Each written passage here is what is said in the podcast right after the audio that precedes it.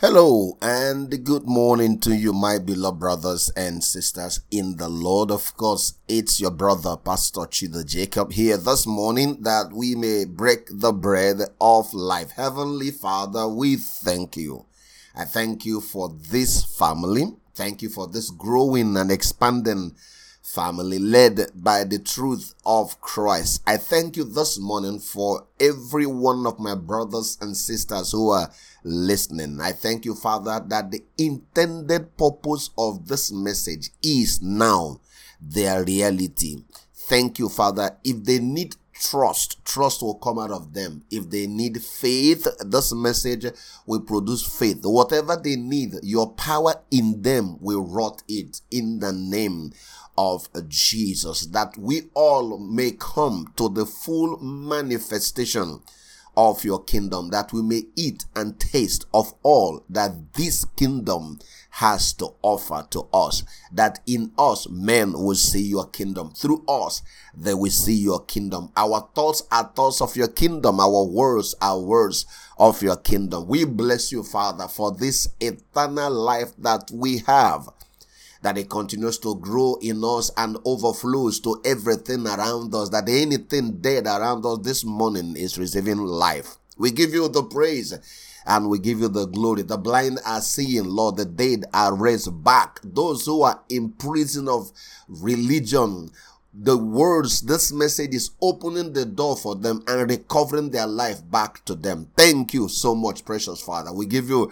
the praise and we give you the glory. We worship you, we magnify you. Thank you for all that you have done for us. What a wonderful and amazing and gracious Father you are. Thank you, Daddy. And everyone who prayed with me this morning will say loud, Amen and Amen and Amen. Before I came on this morning, brothers and sisters, I was looking up some information and I, I happened to stumble upon a book that was trying to describe the layout of the Bible. Just know that this Bible we have was written in a space of 1600 years, right? 1600 years, in a space of 1600 years by 40 different authors, right? 40 different authors writing from four different continents, right? But when you look at the Bible, like this information, uh, these are things I know before. I have said these things before, but it's, it's, it's, important we refresh some certain things. But when you look at the thing, it looks like they knew each other. Of course, there are those who knew each other, for example, the apostles. But apart from that, the majority of them had no idea of the existence of the other people. But yet, if you use, there's a connecting line from Genesis to Revelation and that connecting line is the love of God to redeem mankind through Christ. So it's like what connected, what brought the whole book together. Now, before I continue this morning, let me first of all, for those of you who did, who expected and you didn't hear from me yesterday, let me begin with an apology, please. Yesterday was jammed up for me. I had a lot of engagement beginning very early in the morning. I thought I would get to the message uh, within uh, the day I couldn't. So let me apologize uh, for that. Okay, and um, so let me continue this morning. You know what we've been discussing this week? Heaven, where is heaven? Heavenly race. We are running a heavenly race to one day land in a place up in the sky where tears are wiped away. There's no longer death. The question I ask, beloved brothers and sisters, is it even possible that we can have a taste? Let us assume like we have been taught that this has to be a physical place. Is it possible for us to have a taste of it by faith? Since we are people of faith just like the heroes in Hebrews 11 did is it possible for us to have a taste of that life now? I can tell you beloved brothers and sisters the answer is 100% affirmative. Yes and yes and yes. And I'm saying it in this manner so not to rattle what you've been taught all your life. So we are we are just taking it one step at a time. Brothers and sisters, the only error we can never afford to make is to let what happened to the Jews happen to us. God forbid. They prayed for a Messiah.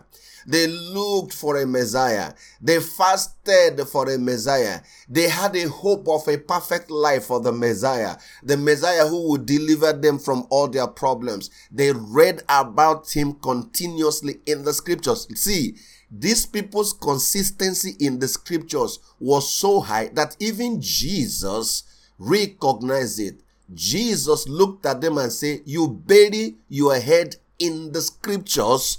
The other translation say you ins- you search this, this the scriptures diligently. It says, why are they searching the scriptures? They are looking for life, and that life they have been looking for appeared to them where they should never miss it. This life was looking at them, talking to them. Instead of them receiving the life, they went away. They called him all kinds of names. And so we have circled back to that place. Today, there's an expectation of a perfect life that is waiting for us somewhere beyond the skies where finally we will go. And then the expectation that Jesus, the Messiah, will jump down from the skies with a host of angels and a new, a new Jerusalem will come down and settle in this place. Now, I'm not disputing any of that. The question I'm asking, can we have a taste of it? Will God be annoyed if we if we expand our faith to taste that in this reality so that my heart is heaven and you know what we have been saying, what we've been saying. Whatever is in a man's heart rules that man's environment. If heaven is in my heart, my home will become heaven. Praise God. Amen and amen. My life will run here as heaven. Praise God. Amen and amen. Is it possible we swallow, let me use that word, that heaven, so that that heaven dwells in us and begins to rule my heart, rule your heart, rule my eyes, rule your eyes, remove the fears, remove the shock, remove every pain, remove everything that has limited us so far. And before I read the scripture, I'm going to read a scripture that will put this together for us this morning. And don't forget, it's Saturday, so we're doing a recap. I just want to call your attention to a post I made on Facebook, I think two days ago or so, where I was saying, Is it true that God hides his blessings or disguises his blessing to get us to trust him enough so that he will now release it to us. And I was making this post because I saw this picture where they drew somebody a resemblance of Christ, right? So they drew Christ in a picture and um, he was kneeling down uh, in, in, presence of a small child and he had a, he had a, a, a gift to give to that child, but he, he hid it behind him, right? and then was trying to get the child to trust him before he releases the gift. Don't forget, that picture came from the idea of God that we have been given. If God wants to give you a blessing, he will bring it with temptation. If God wants to give you a blessing, he will disguise it to get you to trust him. If God wants to give you a blessing, he will hide it, make it look like it's something bad. God wants to bless you with health. He will first give you sickness God wants to bless you with wealth. He will first give you poverty. Is that all true? Is that true at all? At all? Don't forget this. What is whatever is inside of us becomes our experience. If this is the way you see God, it becomes your experience, and then it makes it look like it's true. But we must measure everything by the one that we know. Who do we know? Christ in Christ, do we see anything like that? The answer is capital no. If we don't see it in Christ, then it is not in God. These are the speculations, like superstitions people have built over the years about God. The answer to that question is capital no. No good father will hide, disguise, camouflage his blessings so that you trust him. So, in case you don't trust him enough, that means he's not going to give it to you. So, the giving you the blessing is not dependent on who he is, but your ability to trust. Ladies and gentlemen, brothers and sisters, let me ask you this question this morning. Did God needed your trust before he created the universe?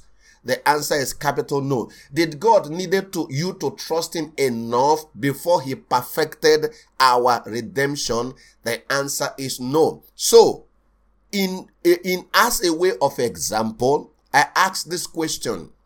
If you are still single, right? Let's use that as an example to explain what I just said now. If example that you are still single and you've been desiring for a long time to get married it's, it's a joy it's, it's a dream a good desire in your heart. You want to get married settle have your family and it has not been possible and so the question is, is it because God has not given you a spouse? Because even though he has this good spouse that he has packaged for you, he's waiting for you to trust him well enough, show enough faith, or ask him enough before he gives it to you? The answer is, you may believe that because we've been lied to, but the answer is capital no. He did not need your trust or your begging before he created the male and the female. And so, what is the problem here? Something has made the choice very difficult. Something has made the choice very difficult. And what is that? It is how our experience and our environment has conditioned us. We are not seeing not because we don't have eyes. We are not seeing because our heart has been covered. Sometimes it has been covered by pain. Sometimes it has been covered by darkness. Sometimes it's been covered so much that even though you see a good spouse, you may not know that this is a good one. It's not because God is hiding it. No good father hides his blessings, beloved. It's not because he's hiding your spouse, or are you waiting thinking that it's because you have not begged him enough? So when you now beg him well enough, when you cry, you, you date this person, he ends in pain, he ends in tears. You date another person, he ends in, and God is taking you through all that so that finally, finally, he will not give you the best one? The answer is no. That is an evil interpretation of the nature of God. What is the problem? We have eyes, but our heart has been covered by darkness, by experience, by pain, by culture, by tradition. Ladies and gentlemen, this is why the gospel of Christ is not designed to show you how you can cry to God more, how you can untwist the arm of God so that He will give you something. No, sir. The gospel is designed to heal your heart, removing the pain, removing the sorrow, removing the fears. There are a lot of people today, when they think about marriage, they are more fearful than hopeful. Why? Because of all the drama that they have read, and those drama has made uh, um, uh, marriage become a very fearful thing in their heart. So they are trying to tiptoe to see now they are not looking for a spouse. They are looking for a perfect person, hoping that this perfect person will mean a perfect marriage. Sir, the, con- the, the situation is becoming difficult, not because God is camouflaging, hiding his blessings at his back. No, it has become so because our heart is in pain. Our heart has been lied to. Our heart has been covered. So the gospel comes to heal your heart so that you can see clearly that the blessing of God has already been made available to us. Praise God. Amen and amen. Ladies and gentlemen, brothers and sisters, this was not my subject this morning, but I wanted to throw that in there it is the same thing. Why can't we see the reality of heaven? Why can't we see the reality of God? Why can't we see the reality of salvation? Is it because God is hiding it? Is it because God is hiding the fact that our sins has been paid for? No, you can say it to man over and over and over again. He will argue, he will reject the truth. Why? Because his heart is already covered by religion. Now, I will share more on this scripture in tomorrow's service by the grace of God. But today, let me give you a little bit taste of it. And let's begin to cap things up. Hebrews chapter number 12. I'm going to read from verse 22. Hebrews, the question we're asking, don't forget, where is heaven? Let's read Hebrews 12, verse 22. I've read the scripture before, but let's look a little closer this morning. It says, by contrast, what contrast? By contrast with the experience of Moses, right? He said, We have already come near to God in a totally different realm, the Zion realm. What does Zion represent in the Bible? I told you before, Zion was a city conquered by David, and he dedicated that city as this is the seat of God. This is where the presence of God dwells. Is a type of heaven All right. So God, that's they believe that this is where God lives. Don't forget, wherever God lives is heaven. Don't forget. So for them, it was a physical place where they dedicated to the presence of God. So the Bible said that you and I, not that we are going to come, but we are already in that place. Notice this.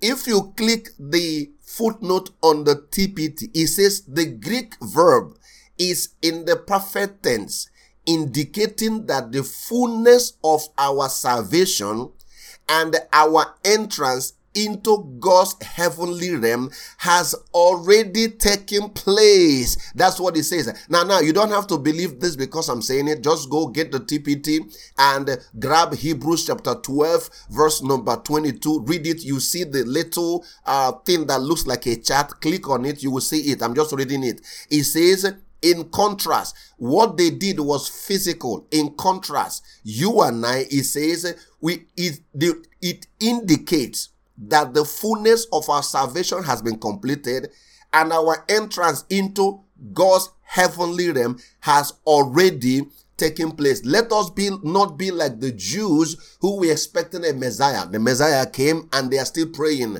waiting for that Messiah. Now, listen to this. It says, For we have entered the city of the living God. We have already entered into, don't forget, the city of the living God is heaven where we live. Notice this. It says, which is the new Jerusalem in heaven. Why is this phrase New Jerusalem very important? Don't forget when you read the Revelation, it tells you that a new heaven, a new a new Jerusalem, a new heaven will descend from up. That's what it says. A new heaven will come. Now, the book of Hebrews, which I believe, I'm still going to verify this data, which I believe was written before Revelation, is telling you what it is. Notice this. It says, For we have entered the city of the living God which is the new Jerusalem in heaven. Now, again, if I click on the footnote on TPT, this is what it says, and I'm going to read it for you word by word. It says, This is the fulfillment of Abraham's vision. It gives you the Bible, Bible verse for that. And what Israel's ancestors has seen far off. It gives you, it gives you the verse for that. Listen, it says, the new Jerusalem is not only a place, but a people who dwell with God in their midst. It is a city that is a bride or a bridal city coming out of heaven to where? To earth. And that is what you read in Revelation chapter 21 verses 9 to 14. Don't forget, beloved, we have to use scripture to interpret scripture. That is the rule. We cannot use our experience to interpret scripture. We cannot use a dream. Oh, I saw a dream. I was in heaven and there were flowers all over the place. We cannot use stories to interpret the scripture. We have to use scripture to interpret scripture. When you read the last chapter of the Bible, Revelation chapter 21, verses 9 to 14, it talks about a new heaven like coming down to earth, like a bride prepared for the husband. The book of Hebrews is explaining that. He said, he says it is a city that is a bride or a bridal city coming out of heaven to the earth. Now, listen to what it explains. We are not going, listen, sir, we are not going to the New Jerusalem we are going to be the new Jerusalem. We are not going to a city. We are going to be that city. Just in the same way I explained to you that there is no uh, a duplex or boys quarters or flat or uh, bungalows that God is building for you somewhere in the sky. You are the mansions in my father's house. My father's house there is talking about Christ here on earth. In my father's house, there are many mansions. Who are those mansions? I am that mansion. You are that mansion because we are in Christ. We are that mansion where God dwells. This place is telling you we are not going to a new Jerusalem. We are going to be the new Jerusalem. Now, he goes on to say, again, using scripture to explain scripture. He says, the breastplate worn by the high priest over his heart with his precious stones was a miniature scale model of the New Jerusalem. Don't forget, these were specific instructions given to Moses in the New, in the Old Testament. That God instructed them that the priest must wear a breastplate on his chest. What was the wonderful thing about that breastplate? It had different precious stones with different colors. Praise God. Amen. Now, the Bible must interpret the Bible. So now the Bible, Hebrews, is explaining to us that the breastplate worn by the high priest over his heart with his precious stones was a miniature scale model of the New Jerusalem. The New Jerusalem is the ampli- amplification of that breastplate. Ladies and gentlemen, brothers and sisters, what did he say at the concluding line? He said, It is a metaphor of transformed sons with their names engraved upon the precious stone. If you read the Revelation, it talks about all manner of precious stones. Again, if you read Revelation 21 verses 2 to 4, it talks about all this. Praise God. That is where you see the physical things, but Hebrews is telling you, for example, when you hear a new Jerusalem, don't think about a physical city, think about a people where God lives in. Praise God. He said, We are not going to a new Jerusalem. We are going to be that new Jerusalem. Praise God. Now, the way the Bible ought to be interpreted, just like it's been done now, you can see that the reference goes from the Old Testament. It tells you where God gave them a model of the same city. So when you hear New Jerusalem, in Revelation, right? It is the same thing as the breastplate the priest wore on their chest in the Old Testament is the same thing. Now, in the middle, which is the epistle, is supposed to open our eyes to understand what these things mean.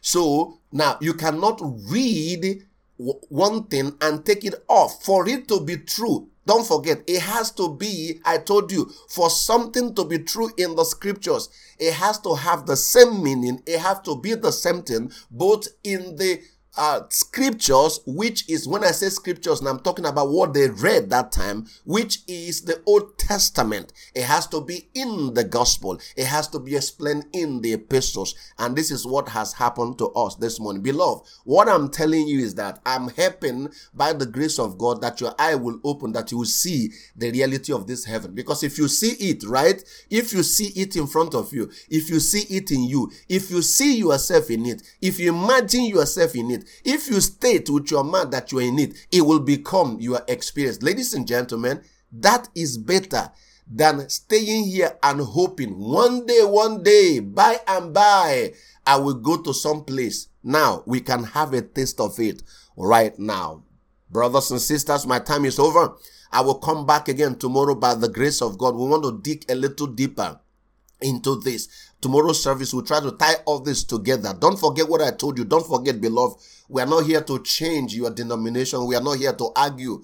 We are trying to make heaven real so that you and I can enjoy the reality of it right now. Praise God. Okay, it's Saturday. Take some time and rest, and tomorrow I will come back to you. Don't forget that this morning you have been served. Shalom.